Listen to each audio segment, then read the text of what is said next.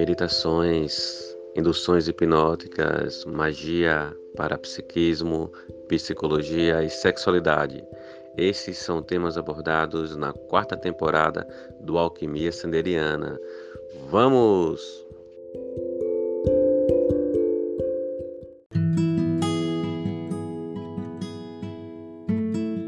Olá, alquimistas! Bem-vindos a mais um episódio do Alquimia Sanderiana e hoje vamos falar sobre consciência racial.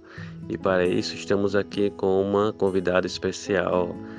E aí, Nara?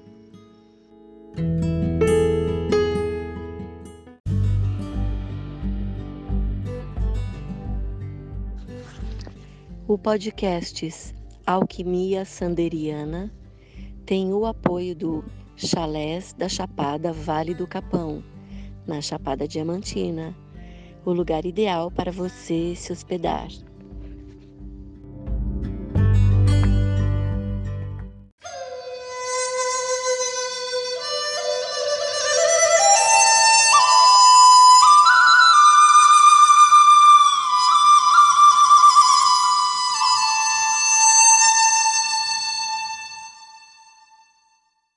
Então, Nara, e aí fala um pouquinho sobre você, quem é você aí na, nesse mundo da consciência, um pouquinho da sua história, um pouquinho de como você vê o mundo, qual o teu signo. Olá, Sander. Olá a todos que estão nos escutando. Primeiramente, vim agradecer aqui, né, pelo convite e obrigada por dar voz, né, uma mulher preta, que é assim que eu me represento. É, sou Sayonara, sou graduanda de psicologia, estou aí na militância desde os meus 24 anos, né? Quando eu me descobri uma mulher preta, e aí eu estou na minha busca individual. Sou ariana, daquelas raiz, né? É... a, a, famosa barraqueira, mas num bom sentido. Eu gosto de fazer revolução assim para coisas boas. Pô, Nara, que alegria. É... Poxa, uma felicidade ter você aqui, né? Já vi você no, numa, numa live junto com o professor Paulo e assim, realmente você você deixou a gente bem encantado com, com o seu saber, com, com o seu pensar. E isso é massa. E, e sinta-se com toda a voz do mundo né, para poder falar o que pensa, o que quer, que nós não temos censura. E isso é muito bom para a galera de Ares, né? A galera de Ares realmente assim é bem para frente, bem impulsiva, fala o que o que vem. Eu conheço bem a galera de Ares e sou aquário, né? Então assim, então muito massa. E seja bem-vinda, uma, uma imensa alegria em ter você aqui. E falando com uma mulher preta, né, que na verdade isso é um grande elogio, né? E me fala, como é que como é ser uma pessoa preta no Brasil? Vou falar por mim, né, porque dar voz a todo mundo é muito complicado. Sabemos que a maioria da população brasileira, né, ela é preta, pardos, amarelos, indígenas e a, a outra parte que compõe são de brancos, ou seja, a maioria da população brasileira é miscigenada. E a partir disso, a gente tem uma grande diversidade, né? E um, um dos grandes critérios que se colocam muito nas questões raciais no Brasil é o tal, é a coisa velada, né? Como é velado a questão da cor no Brasil. Existem aproximadamente 45% de pessoas pretas, mas apenas 10% se considera preta. Então, no Brasil ainda tem essa questão de você ser e você se considerar. E aí fica rondando pelas questões raciais, né? O que é ser ou não preto. Ainda estamos aí caminhando para esse movimento. E aí é rondado, né, através da, das pessoas pretas, os paradigmas, os estereótipos que colocam em cima da cor, antecedendo o que você realmente é, o que você de fato apresenta como ser indivíduo, né? E aí é, a sua cor, a sua raça fala muito mais do que você. É a mesma coisa de quando você é um indígena. Olha só, todo indígena tem as mesmas características, são da mesma tribo. Não. A mesma coisa quando falam das pessoas amarelas, né? os orientais, todo chinês ou todo japonês, enfim, tem a mesma cultura, não. E esses estigmas, esses paradigmas ainda se assolam né, no nosso país. Ser uma pessoa preta ainda é conviver com, com muitos impasses, com muitas questões sociais, coisas que, infelizmente, nós ainda temos que debater em pleno século XXI. Ainda temos que militar, ainda tem muita coisa a ser feita e ainda tem as questões do retrocesso que é colocado, né, quanto governo, quanto políticas públicas. Então, ser preto no Brasil é muitas vezes estar ali lutando, né, para chegar em algum patamar. E tem a questão ainda da meritocracia, que a gente tem que provar sempre que não há meritocracia por ser preto, porque para um preto chegar num patamar de um branco, ele tem que ralar muito mais. Pretos morrem mais, pretos têm menos, é, menos ascensão social, pretos, em sua maioria, vivem em periferia. Então aí a história, a história já fala por si só. Verdade, Nara. Esse é um ponto que, que a gente precisa lutar, né? Todas as pessoas para para que essa, essa diferença ela, ela deixe de existir, né? Não é para que ela apenas diminua, para que ela deixe de existir. E isso é, é muito nítido quando nós olhamos a, por exemplo, população carcerária, a sua grande maioria é de pessoas pretas. Né? Isso é, isso tem uma explicação. A explicação é que a maioria das pessoas pretas foram marginalizadas, colocadas à margem, colocadas para fora do sistema. A gente começa a perceber isso após a, o período da, da abolição da escravatura, quando os escravizados foram jogados à sua própria sorte, sem nenhuma indenização do governo é, de então e a partir daí eles foram expulsos da, das cidades, colocados em favelas, em situações onde não tinham nenhuma outra opção a não ser cair na, na tentativa de sobrevivência a todo custo. E dentro dessas tentativas de sobrevivência, foram presos e seus filhos foram cada vez mais dependentes e caindo dentro do mesmo do mesmo ciclo que se repetia e é, aí estamos hoje. Dentro de um sistema totalmente excludente, né? dentro de uma. E nesses últimos quatro anos, de uma forma ainda pior. E isso precisa ser debatido, isso precisa ser, ser falado, isso precisa ser gritado para que a gente consiga mudar isso aí. E dentro de todo esse contexto, a gente tem a, a questão do, do racismo e a questão do preconceito. Né? Como você poderia qualificar o que seja racismo, o que seja preconceito? Parece uma linha muito tênue entre uma coisa e outra. Como você, o que você pode falar sobre isso?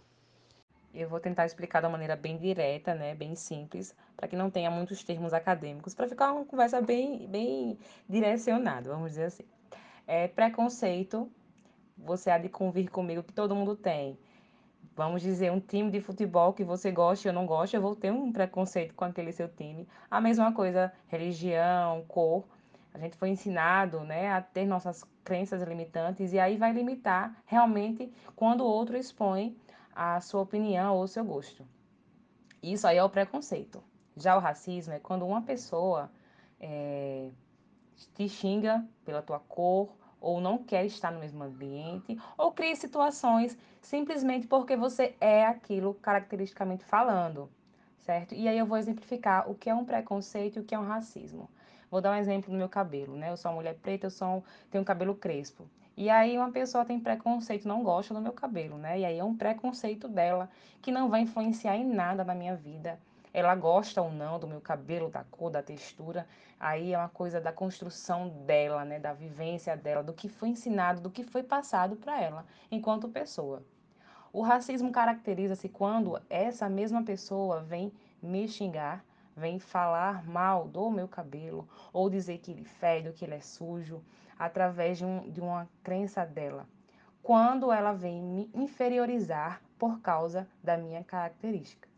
E venho deixar aqui claro que, embora sejam termos diferentes, ambos causam prejuízo, porque eu, quanto pessoa, tenho sim meus preconceitos e também compreendo que isso não é bom para mim enquanto pessoa.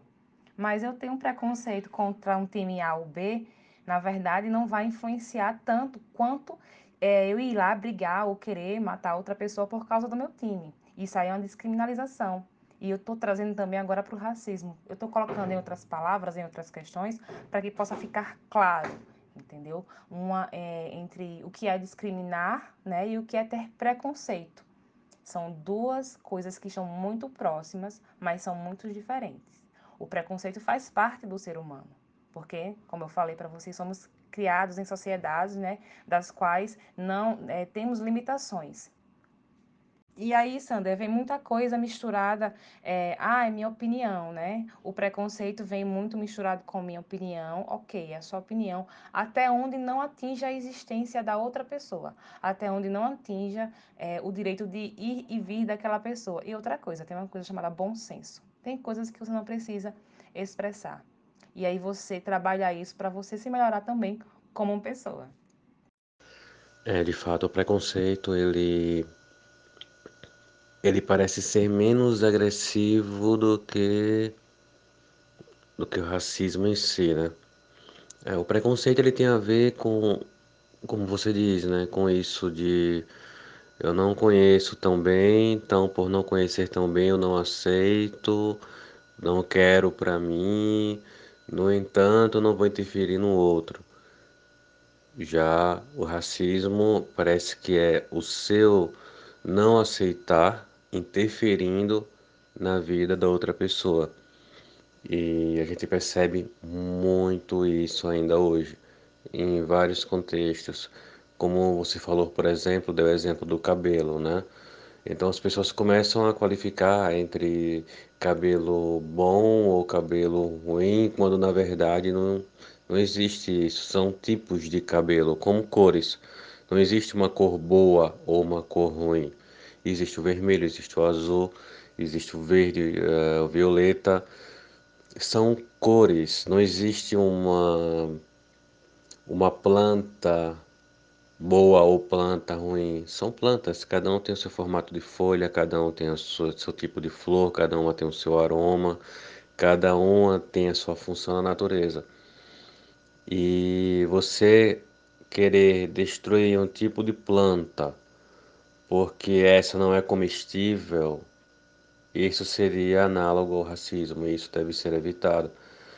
E como estudante de psicologia, como militante, é, como é que você vê a consequência do racismo na saúde mental das pessoas pretas? Sabemos que a psicologia estuda né, o desenvolvimento humano também como uma das suas bases. E aí, Vamos começar da infância. As crianças pretas, elas começam, né, com seu sofrimento psíquico na escola. Através da, da socialização, da, do começo da interação, é percebido, através de estudos, que crianças pretas têm um comportamento muitas vezes mais agressivos né, do que crianças brancas. E aí, muitas vezes, esse comportamento está atrelado ao racismo que elas sofrem na escola. E aí a gente vai levando isso para a adolescência, né? Quando começa na fase do namoro, quem é mais escolhido, quem é, quem é, o, quem é o preterido naquele momento. A gente sabe que a própria mídia vende né, a imagem perfeita. Pessoa de pele clara, com cabelo liso, olhos claros, características que raramente um preto vai ter. Então, através dessa própria seleção que é nos imposto, né, socialmente falando, os nossos gostos vai sendo construído. E aí quem sofre são justamente as pessoas que estão ali, que não têm as características que é pedida. Trazendo mais para a vida adulta, a gente vai perceber que tudo que vai passando na infância, na adolescência, vai perpassar também na vida adulta. Então, como fica esse adulto? Né? Como fica essa mulher que muitas vezes foi impedida de conseguir um cargo porque é preta, porque tem um cabelo crespo, porque essa mulher casa menos, as mulheres pretas casam menos que mulheres brancas. E porque homens pretos também casam menos que homens brancos. E porque homens pretos muita, muitas vezes são parados na rua, né? Você pode observar que, como você mesmo mencionou, a população carcerária, em sua maioria, é preta. Então, por causa desse estereótipo que é colocado em cima do homem preto, ele vai ser parado mais vezes do que homens brancos na rua. E aí, independente de qual estilo de roupa ele esteja vestindo. Então, com certeza, isso aí traz graves problemas psíquicos para o ser humano, né? Então imagina, né, que esse homem, essa mulher preta vão formar família. O que que eles vão passar para essas crianças? O que que nossos pais, né, nós, eu que sou filho de preto, o que que eles passaram para mim enquanto psíquico? Será que o ato que minha mãe fez comigo de alisar meu cabelo não foi uma proteção que me trouxe, né, é, através de anos para o meu autodescobrimento? Então são coisas, são questões que a gente fica permeando e passando é, refletindo sobre o tema, né? E como, como isso influenciou na minha vida enquanto mulher. Verdade, Nara, verdade. Então são essas é, subjetivações né, de, de comportamentos que acabam implicando em determinadas formas de ser e de estar no mundo, né? São criados padrões em que a gente tem que seguir, a gente tem que copiar, ter uma, um ideal, né? E esse padrão, ele é a coisa mais absurda que existe dentro da humanidade, porque o padrão é a maior mentira do mundo. O padrão, ele não, ele não existe na natureza. Se nós observarmos, o padrão, ele, ele não faz sentido, porque imagina, eu falei anteriormente de, de, de plantas, né? Falo muito de plantas porque eu tô aqui na Chapada e aqui muito mato, muito verde. Então imagina se houvesse só um, um tipo de planta, né? Onde todas as plantas tivessem que ser apenas uma. O ser humano tentou fazer isso na, na agricultura, né? através da monocultura, uma situação de plantar apenas um tipo de alimento, por exemplo, ah, vou plantar só só feijão ou só milho, isso viciou o solo. Hoje, o princípio da, da agrofloresta mostra que é muito melhor para o solo, para a terra, para a produtividade, quando você tem várias culturas né, convivendo em harmonia. Então o padrão ele não existe. Quando nós observamos as notas musicais, é o conjunto das sete notas musicais né, que formam a melodia e é o espaço, o vazio entre elas.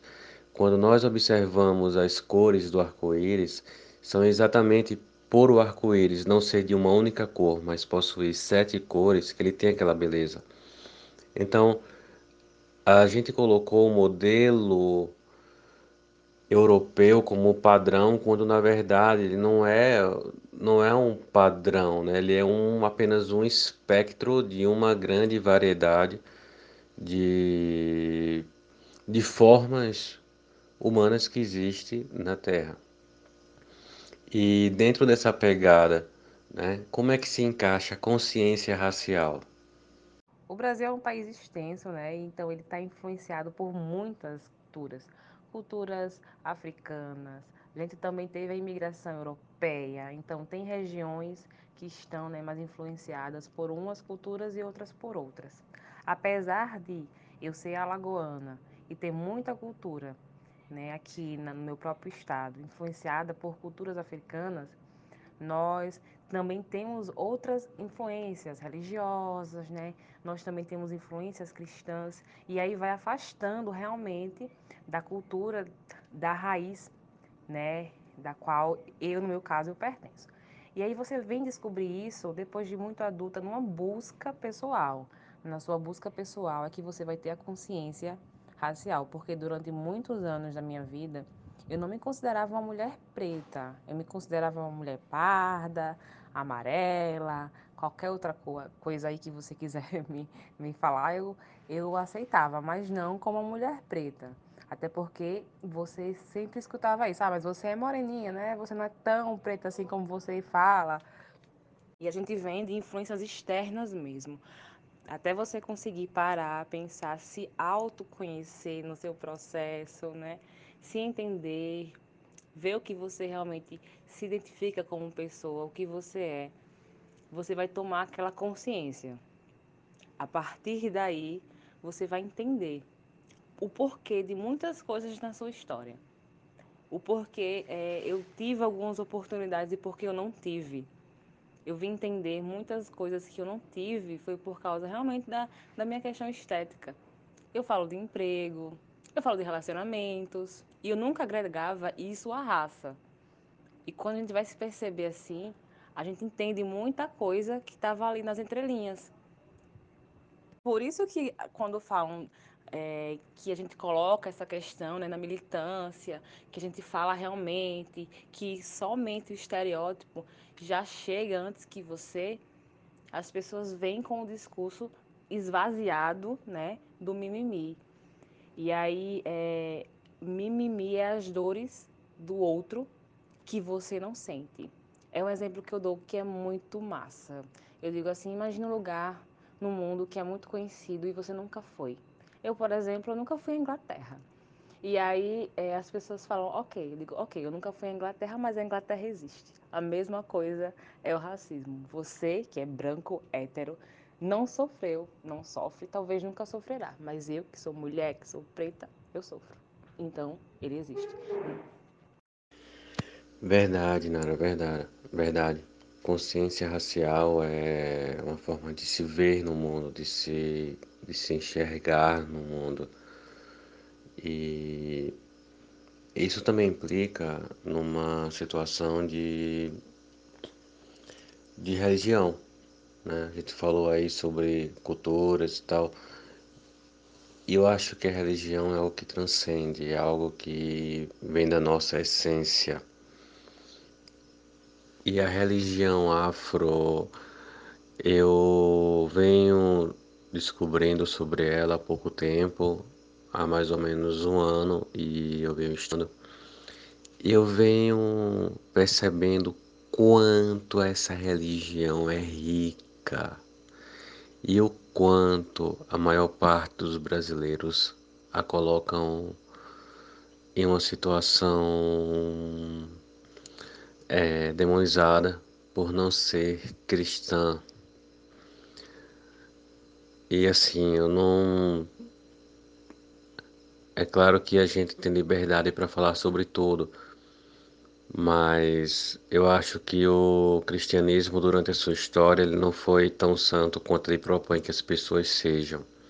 Quando a gente pensa na Inquisição, quando a gente pensa na escravização das pessoas, tanto indígenas quanto as pessoas que vieram da África. Então, a gente sabe o que o cristianismo fez no verão passado. E as religiões de matriz africana, elas possuem uma beleza que é que é muito profunda. Ela poderia até ser estudada por Jung dentro dos arquétipos do inconsciente coletivo. E ela é desprezada justamente por ser uma religião do povo preto. Né? A religião, a religião, por exemplo, nós temos aqui no Brasil o candomblé, temos a Umbanda. A Umbanda já é uma, um candomblé ampliado para uma perspectiva de, de receber a cultura indígena, de receber também um pouquinho da cultura cristã, a cultura espírita. Né? Então, assim, então já é um, já é um mix, já é alguma coisa mais brasileira por sua miscigenação espiritual. E a gente vê, infelizmente, que muitas pessoas pretas né, negam a, as religiões de matrizes africanas. Quando a gente está vendo hoje o mundo dando para essas religiões. Eu falo isso porque eu vivo aqui no Vale do Capão, que é a esquina do mundo. A gente chama o Vale do Capão de esquina do mundo porque todas as pessoas do mundo passam por aqui. talvez por ser o lugar mais alternativo que existe no Brasil, né? E de uma natureza ímpar e bela. Então, assim, o que eu conheço de gringos que estão frequentando a Ubanda aqui, é, cara, é fantástico, é, é muita gente. E a beleza do simbolismo de cada arquétipo, inclusive por você ser ariana, né? A gente associa, eu como astrólogo, eu gosto de associar as pessoas uh, com o signo de acordo com alguns arquétipos dentro de outros campos. Por exemplo, a, a pessoa de Ares na Ubanda eu vejo como filhos de Yansan, né? Então você seria uma filha de Yansan, né? Então quem, quem seria Yansan? Seria uma, um orixá, né? uma deusa uma energia. Então, assim, orixá, ele é algo que é mais do que o conceito de deuses, né? Porque também é uma energia, é um movimento, é um comportamento. Então, podemos pensar como um arquétipo. Então, assim, então um arquétipo da de uma ação enérgica, né? A Yansan é tempestade, né? Aquela força da tempestade. Então Yansan carrega consigo um facão e, e, como se fosse um chicote. Então assim, então é alguma coisa muito uh, ativa, né? não necessariamente agressiva, mas agressiva quando preciso. E isso é muito lindo. Isso é, isso está sendo negligenciado por grandes pessoas do povo preto, né? E é visto como se fosse pecado, né? Poxa, quando de repente um pecado cultural seria ignorar isso. Né? Por exemplo, meu pai é, um, é uma pessoa branca, de olhos claros, mas ele teve durante toda a sua vida uma devoção para com as pessoas dos pretos velhos, né? com as, é, as entidades dos pretos velhos. E quando, quando na minha adolescência, por influências da família, uma influência um pouco uma influência um pouco cristã, eu via isso como aos olhos, ou seja, o preconceito e o racismo. Se fosse dois seres fossem pretos, ou melhor, se fossem brancos velhos, né, de repente não teria tanta tanta coisa, mas por serem pretos velhos, né, tinham uma tem uma conotação um pouco pejorativa, né, como por exemplo o gato preto, né? O gato ele passa a ser demonizado porque ele é preto, não porque ele é um gato. Só que hoje, né, vendo aqui na Bahia esse movimento, conhecendo essa cultura, a beleza, a docilidade e a sabedoria dos pretos velhos. São criaturas, são entidades fantásticas. Entendeu? Então, assim, então, uh, isso é muito profundo. E eu vejo assim uma importância muito grande da dentro do contexto do da consciência racial em que as pessoas pretas se permitam conhecer a sua cultura espiritual, seja no candomblé, seja na umbanda, né? que que é um, um, mix de toda a cultura espiritual brasileira, porque ela pega a cultura indígena. Tem um tem uma, uma grande personalidade da cultura da, da cultura nacional espiritual que é desconhecida talvez por ser uma pessoa preta, que é o mestre Irineu, né? Foi uma das pessoas que participou da divulgação da medicina da floresta, da ayahuasca, né? cultura da ayahuasca, que é uma medicina indígena, uma medicina da floresta, mas que foi divulgada por uma pessoa preta, que é o mestre Irineu, que é uma, uma pessoa fantástica, que criou o Santo Daime. Né? Hoje nós temos a Umbandaime, né? que é uma mistura da Umbanda com o Daime, então, assim, então, tem muitas coisas fantásticas do, do, do povo negro, do povo preto. E eu acho que é interessante uh, essa, ela ser abraçada. E não sei como está hoje em, em Alagoas, embora eu seja daí. Há alguns anos, acho que há 100 anos atrás, ou um pouco mais do que isso, houve o quebra de Xangô, acho que você deve ter ouvido falar, né? que foi quando o governo do estado é, organizou uma caça, uma opressão, uma, um movimento opressivo sobre todos os terreiros né, de, de Maceió, de Alagoas, proibindo a prática do culto é, da Umbanda e do Candomblé, né? Foi o quebra, o quebra de Xangô. E assim, foi algo, foi um movimento racista pleno, que deve ser assim, uh, sempre lembrado para que não aconteça mais. Hoje dá, sei lá, dá, dá, causa revolta quando eu vejo uma pessoa que se veste de branco, que se veste de baiana, que é um bandista, que é candomblessista, e é xingada por uma pessoa de uma religião cristã é, fundamentalista.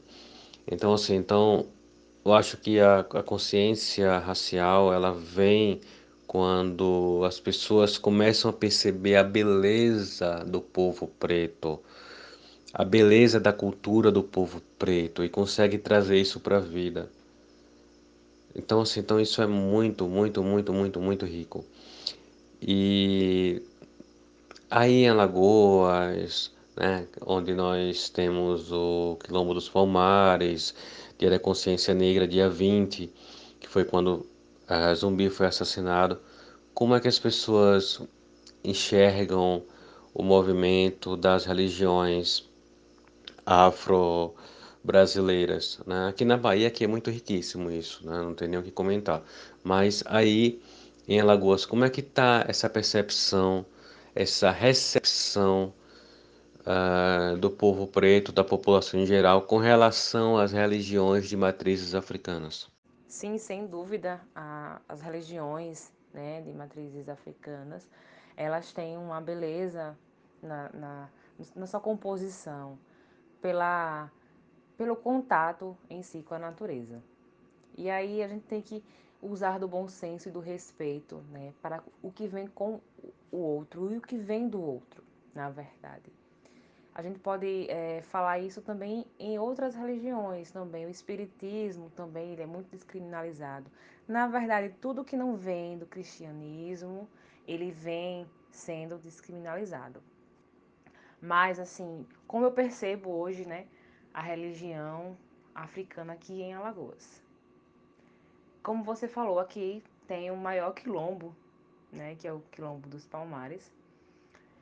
E em passos, eu percebo que em passos muito pequenos, mas que sim, está se caminhando para frente. Por quê? Devido justamente ao, ao empoderamento, né, que as pessoas estão tendo da religião africana, se empoderando também quanto o povo preto, e aí isso vem ganhando uma força, porque o que não era para ser falado, o que não era para ser dito, hoje é dito, hoje é falado. Então ganha assim uma visibilidade maior e com a visibilidade outras pessoas vão tendo a oportunidade de conhecer. As próprias pessoas da religião têm a oportunidade de falar e de esclarecer. Porque muitas vezes esse preconceito vem do não saber. Muitas, muitas pessoas não sabem nem o que significa. E aí você pode é, perceber que muitas coisas da mitologia grega está ali na mitologia africana. Muda-se apenas nomes, locais, mas se você for parar para analisar, tem muita coisa parecida. Que na mitologia grega, na mitologia nórdica, não é descriminalizada tanto quanto na mitologia africana. Então, é, esse empoderamento do próprio povo preto vem dando né, espaço e visibilidade e assim aos poucos. E eu espero que é, em pouco tempo mesmo isso torne-se normal, né? Como mais uma diversidade aqui do estado, porque como eu falei para você, a gente tem é, grande influência, grande influência quilombola. E aí é só aquela questão, né, da hipocrisia, porque quantas e quantas coisas que estão na Igreja Católica está no candomblé o sincretismo, né, o, o chamado sincretismo. A gente pode perceber que tem santas na Igreja Católica que também são representadas no candomblé. E muitas pessoas recorrem também às crenças do candomblé. Tem um senso muito comum que no final do ano todo mundo vai lá e pula sete ondinhas. Isso aí é uma prática da Umbanda. Comer as sete uvas. E aí é, até se benzer, tudo isso vem da cultura africana que aos poucos se envolve aí em outras religiões. Sander, a palavra básica é respeito. Não é porque eu sou preta que eu tenho que, né, obrigatoriamente seguir a religião, porque foi da minha raiz africana. Não. Você tem que fazer aquilo que você se sente bem. Mas eu tenho que respeitar o que vem do outro e o que sai de mim para o outro. É, é, são conceitos humanos básicos, né? Mas infelizmente nós, como seres humanos, sempre tendemos a complicar as coisas. Total, né? Total. E a gente estuda na, na Ordem Rosa Cruz, que não é religião, é uma ordem iniciática esotérica, que lá atrás, lá no passado, existiu alguma coisa chamada tradição primordial, que todo conhecimento da Terra era uno. E daí ele foi se espalhando e foi ganhando características locais e temporais. E por isso que a mitologia, por exemplo, grega e a mitologia é, africana ou afro-brasileira tem muita similaridade. A gente pode comparar né, Oxum que é a deusa da fertilidade, o orixá da fertilidade, da riqueza, com, com Vênus Afrodite ou com Lakshmi na Índia. Podemos comparar Yansan de repente com Artemis, né? que é a deusa grega Artemis. Então há uma, uma similaridade, porque a, a, a humanidade ela é una em essência. Né? E essa essência ela se conecta por todos os povos. Só que muitas vezes a gente fecha os olhos para a essência e, e focamos muito na, na forma, no ter e não tanto no ser. Mas é, é exatamente isso. É, as ninfas na cultura grega, elas poderiam ser lidas hoje como as pombagiras na, na, na Umbanda que são mulheres bonitas, cheias de amor, inteligentes, prontas a dar o melhor de si. Então, assim, então tem os seus arquétipos, né? Todos os arquétipos eles se unem em várias formas e o que muda é apenas a forma de como nós lemos isso, né? A partir da nossa referência local, cultural e da época. E adentrando né, nisso, na espiritualidade, e vendo as religiões é, de matriz africanas, que são geralmente encaradas como, por exemplo, é, bruxaria pelas religiões do patriarcado, a gente começa a perceber que o patriarcado ele conseguiu construir uma teia opressora que vem há muito tempo aprisionando não só as minorias, que na verdade são maiorias, né? são chamadas de minorias em questão de uh, favorecimentos sociais, ou seja, são grupos sociais que têm poucos favorecimento, pouco favorecimento e por isso são encarados como uma minoria quando, quando na verdade são maioria. E dentro também da parte da sexualidade, né? O patriarcado ele vem machucando muito as mulheres e o feminino. E dentro, dentro desse, desse, desse narrativa, dentro desse sentido, como é que você, como militante, como mulher preta, vê uh, essa luta contra o patriarcado, o que hoje podemos fazer para derrubar cada vez mais uh, essa opressão que existe sobre nós? Sandel, eu costumo falar que a maior arma para combater esse sistema opressor é o saber. Você tendo conhecimento da causa, daquilo que você quer lutar contra aquilo que você deseja fazer, né, enquanto pessoa, enquanto comunidade, isso vai te trazer uma segurança e vai te levar é, a percorrer o caminho que você deseja.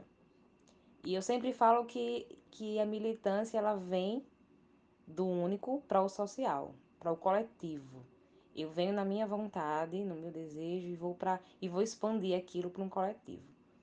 E percebe-se também que, que a força, né, da, da mulher vem cada vez maior. É muito mais falado hoje do que há 10 anos atrás. Que bom que está acontecendo. E também podemos aqui citar correntes do, do feminismo. Eu venho na, na, na linha né, do, do feminismo preto porque tem minhas questões. E aí cada um vai buscar as suas questões. Mas a principal arma é o saber, o respeitar a luta da outra colega, porque o que se vê muito hoje né, é o embate das próprias feministas com as feministas, porque questão A, questão B, porque eu sofro mais.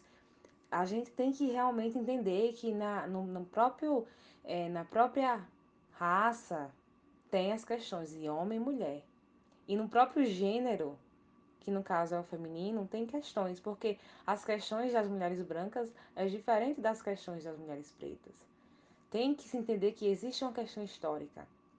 Então não há como lutar por igualdade. Porque enquanto as mulheres brancas estavam lá lutando né, para que elas tivessem direito de votar, as mulheres pretas nem sequer tinham direito, porque estavam cuidando dos filhos das brancas, enquanto os filhos delas estavam sendo criados ao léu. Então você percebe que existe sim uma disparidade e, e na própria história, existe um rompante ali na própria história mas não quer dizer que uma luta né, é indiferente da outra. Em resumo, eu quero falar aqui que para a gente realmente tentar né, destruir essa opressão que vem aí há anos, é realmente o saber e ter conhecimento da causa. Quando todo mundo se conscientizar que existe sim né, essa, essa ferida na história, enquanto não tivermos a consciência do saber, nada vai ser mudado. Até porque é interessante que esse sistema se mantenha para algumas pessoas. É muito interessante que esse sistema esteja aí para algumas pessoas, porque aí é um sistema também de poder. Claro, com certeza. O saber é a chave de tudo. O conhecimento, só o conhecimento liberta. A ignorância é a maior prisão e e a união, claro, acho que todos nós devemos nos unir para derrubar o patriarcado, porque é um câncer social. O patriarcado ele faz mal tanto às mulheres quanto aos homens e a todos os gêneros. Ah, é importante as pessoas tomarem o conhecimento de que não existe apenas dois gêneros, né? mas que existe um grande leque de gêneros que sofrem com o patriarcado. E pensando, por exemplo, ah, mas os homens não sofrem com o patriarcado. Os homens, vamos pensar quantos homens morreram de infarto, né? Porque não puderam chorar. Quantos morreram de câncer porque só aprenderam a expressar agressividade. Né? Então, assim, então a gente começa a olhar, a gente volta para aquela questão carcerária do início do nosso papo, que é além de da grande maioria da população carcerária serem de pessoas pretas, essas pessoas pretas, em sua grande maioria, são homens. As pessoas que são assassinadas e que assassinam também são homens. Isso tudo é fruto do patriarcado. Né? É claro que as, as pessoas com, com vagina, elas têm as pessoas com vulva, elas têm sofrido muito mais, mas muito mais, né? E os seus sofrimentos não vêm à tona. E é o conhecimento sobre isso, realmente nós precisamos ter para derrubar esse essa peste emocional, né, como dizia Reich. E falando de, de gêneros, né, uh, aqui no Brasil, talvez no mundo, as pessoas vejam as pessoas pretas como pessoas muito bem dotadas sexualmente. São pessoas que são sexualmente vistas de uma forma muito desejadas. E isso é muito interessante. Aqui no, aqui no Brasil, o sexo ainda é demonizado. Né? Então, por isso, uh, haja ainda muita polêmica dentro desse campo. Na, no Oriente, na Índia, o sexo ele é divinizado. Então, quando se vê uma pessoa bastante sexualizada, não se é só o sexo, mas é uma pessoa bastante também espiritualizada, bastante inteligente, bastante culta. Então são o sexo, ele vem uma pessoa bastante sexualizada, ela vem com sem números outros de qualidades. Aqui no Brasil, infelizmente, todas essas qualidades elas são retiradas e a pessoa é reduzida apenas a uma objetificação sexual. E a pessoa preta, ela tem essa fama, né? Aqui no Brasil ela é apenas reduzida a isso. E, e como é que você que você vê isso? É uma questão que já veio da escravidão. Tinha-se as mulatas, né, menos retintas, que serviam na casa grande. E aí você imagina as atrocidades que essas mulheres passavam, tanto nas mãos dos seus senhorios como nas mãos dos feitores. E aí é, já tinha-se, né, que as mulatas, como eram chamadas erroneamente, é, elas serviam também para estupro, isso no senso comum da época. Também tinha-se as fazendas é, de escravos, né? Quais tinha-se, vamos dizer assim, numa, num senso mais comum, tinha-se o, o reprodutor alfa, e esse homem tinha a função de engravidar várias mulheres. E ele engravidava várias escravas. E aí ele tinha que ser, né, o, um bom reprodutor, através do seu biotipo. Geralmente os mais altos, os mais fortes, o que colhia mais. Tinha, tinha, tinha uma, uma, uma estrutura, né, para ser um reprodutor. E aí isso aí foi se perpetuando e chegou até esse século que, que estamos vivendo a história ela vem de uma maneira maquiada, mas ela vem. E aí tem uma expressão que me incomoda bastante, que é a mulata tipo exportação, né? que é aquela mulher que não é tão branca nem é tão preta, mas ela tem toda a característica de uma mulher preta, cabelo crespo, boca grande, corpo de mulher preta, né, que geralmente são mais volumosos. E incomoda, incomoda bastante, porque você é reduzida a isso. Sexo é bom para todo mundo, né? E mas ser reduzido a isso não é bom, tanto para homens quanto para mulheres. Mas venhamos e convenhamos que quem sofre mais com essas questões são as mulheres. Existe também um sofrimento psíquico, né, quanto a essas questões com os homens, como você falou aí, é, a hipersexualização, o ter que ser, né? O homem ter que ser potente, ter que ser viril, muitas vezes causa uma certa frustração. E, e isso sim é preocupante, porque sim traz malefícios na nossa mente, Nós, enquanto humanos, temos outras coisas a fazer, nós temos trabalho, né? Nós temos nossa família, nós temos nossas questões que nem sempre estamos bem e ainda ter que lidar com as pressões que é colocada por outras pessoas e vem de onde? A gente não sabe nem de onde vem essas pressões, só sabe que existem. Então, essa questão ainda tem que ser quebrada, porque tabu ainda existe muito. E como você bem colocou, o sexo é muito demonizado. É uma coisa tão natural, mas demonizada.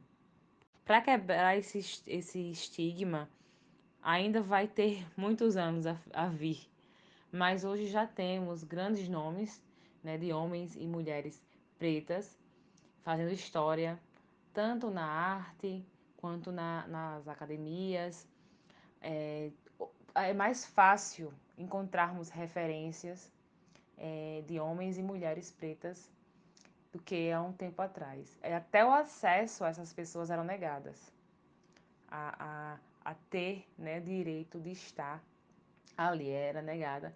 E sim, ainda são poucos, são poucos, mas que com esse movimento todo do empoderamento, do movimento social, do povo preto, creio que essa geração que está vindo aí com essa consciência racial, ela vem com uma força maior do que a minha geração. Ah, sim, claro, com certeza. E são pessoas assim que são extremamente brilhantes, né? Porque são pessoas que não tiveram a mesma oportunidade do que outras, né? Que têm a pele branca, mas mesmo contra remando é, contra a maré, conseguiram chegar aonde estão. E hoje você tem um leque de, de, de gênios, né? Da, do povo preto, né, da cultura preta. A gente tem ah, na música, adoro música. Então você tem tem Djavan, tem Milton Nascimento, tem Seu Jorge, você tem o Emicida, que é um, um filósofo fantástico. A gente tem Alcione, que cantora. Então assim, então e a cultura ela tá, tá emergindo. Eu acho que agora vai, não tem mais como parar. E pode ter certeza que daqui a alguns anos, não, não serão muitos anos, poucos anos, né? A gente vai ver essa, pelo menos é, sou otimista quanto a isso, né? Essa, essa igualdade, né? Que é difícil, tem que batalhar muito, mas vai ser possível. Talvez é, uns 20, 30 anos, não sei, mas eu acho que é possível. É possível. Eu acho que é uma parte que nós temos que fazer, né? Nós educadores, nós da área de psicologia, né? Aos poucos, com, com o nosso próximo mais próximo, com aquela pessoa que está aqui do nosso lado, dando exemplo, evidenciando, mostrando, porque quanto se perdeu, né? De talentos na arte, seja na arte da música, na arte literária, na ciência, porque pessoas pretas que teriam uma, uma grande potência não tiveram a oportunidade de despertar e desenvolver essa potência. Né? Então é algo que nós temos sim que, que lutar e correr atrás. E Nara, você é uma pessoa muito importante para isso. Não pare sua luta, continue. É uma luta que é de todos, que é minha também. Quanto mais pessoas conscientes, conscientizadas, com consciência racial, com, com amor no coração, com gratidão, houver né, mais fácil será vencer isso aí. E para gente concluir esse bate-papo maravilhoso, que é que você deixa como mensagem para as pessoas? O que é que você recomenda? Você recomenda algum livro, algum filme, alguma música? E tá aí, tá nas suas mãos. Gratidão a você, né, por me convidar.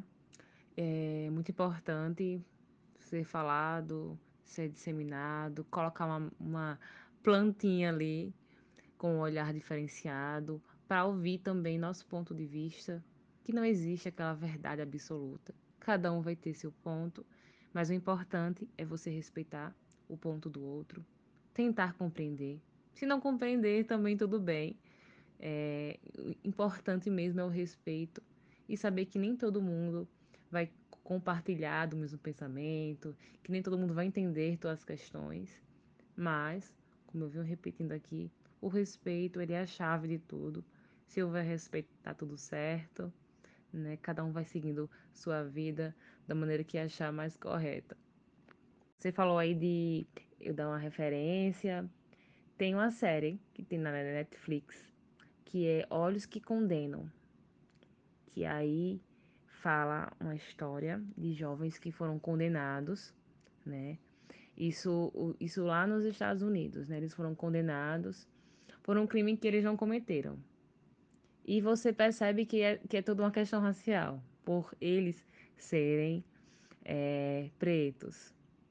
E o, o, eu tenho um livro que eu gosto muito.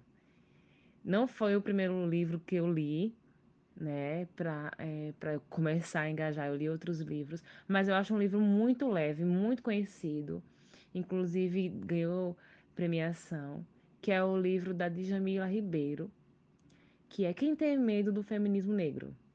E ali ela fala é, coisas cotidianas. Ela era colunista e ela pega algumas, algumas reportagens, algumas coisas que ela falou na coluna e coloca no livro. De uma maneira muito fácil de ler, fácil de compreender. Ela explica algumas teorias muito, muito palpável, sabe? Você consegue ler muito.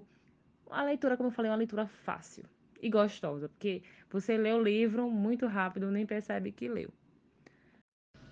Legal, Nara, legal, que rico. Vou assistir esse, essa série no, na Netflix.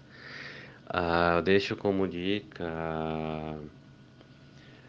uma, uma música, né? Acho que eu devo ter citado essa música em um podcast anterior falando sobre a religião e homossexualidade que foi gravada com o Will. Will é uma pessoa excelente, não binária, preta, que fala sobre isso. E na ocasião eu falei de uma música, essa música eu acho ela muito forte porque é sinal de resistência é uma música que ela puxa. É uma música de união, né? uma música de raiz, uh, raiz afro-brasileira, porque é uma música que pega os arquétipos da Umbanda né? e ela coloca com muita intensidade, com muito amor. A música é de Maria Bethânia e o nome da música é Carta de Amor. Então, ela realmente empodera. Essa música ela empodera. Né? Então, as pessoas que querem se sentir empoderadas, escutem essa música porque ela é linda. E é isso. Mais uma vez agradeço a você, Nara, por pela sensibilidade, pela disposição, né, por aceitar esse convite, por por fazer o bem, né? Porque fazer o bem faz bem. E isso que você faz, essa militância é sim fazer o bem. E um grande beijo, um grande abraço. E só, se quiser dar mais algum recadinho, fica à vontade.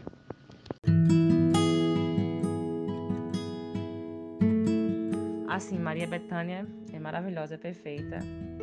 É, conheço a música mas eu vou escutar de novo antes de dormir, porque a gente né, é, precisa realmente estar sempre buscando nossa força, nosso empoderamento. E como um recado aqui, como uma boa militante do feminismo, venho deixar aqui um recado para as mulheres que busquem esse empoderamento diário. Não é fácil, muitas vezes já me peguei aqui querendo desistir das minhas questões, não quero mais saber de empoderamento, de feminismo mas com a sua deusa ali alimentada, fica muito mais fácil você enfrentar as questões da vida, porque não é fácil estarmos aqui nesse plano enfrentando tudo que a gente tem que enfrentar, é, familiar, social, tem muitas questões também nossas. E aí, essa palavra de empoderamento, de autoconhecimento, de autoamor, eu venho sempre deixando. Assim que eu posso, eu falo, porque é uma coisa que eu também vivo, que eu preciso alimentar a minha deusa todos os dias, porque não é fácil. Temos dias que estamos mais, temos dias que estamos menos, mas isso é comum, faz parte de viver. Mais uma vez, fico muito grata por participar e até uma próxima.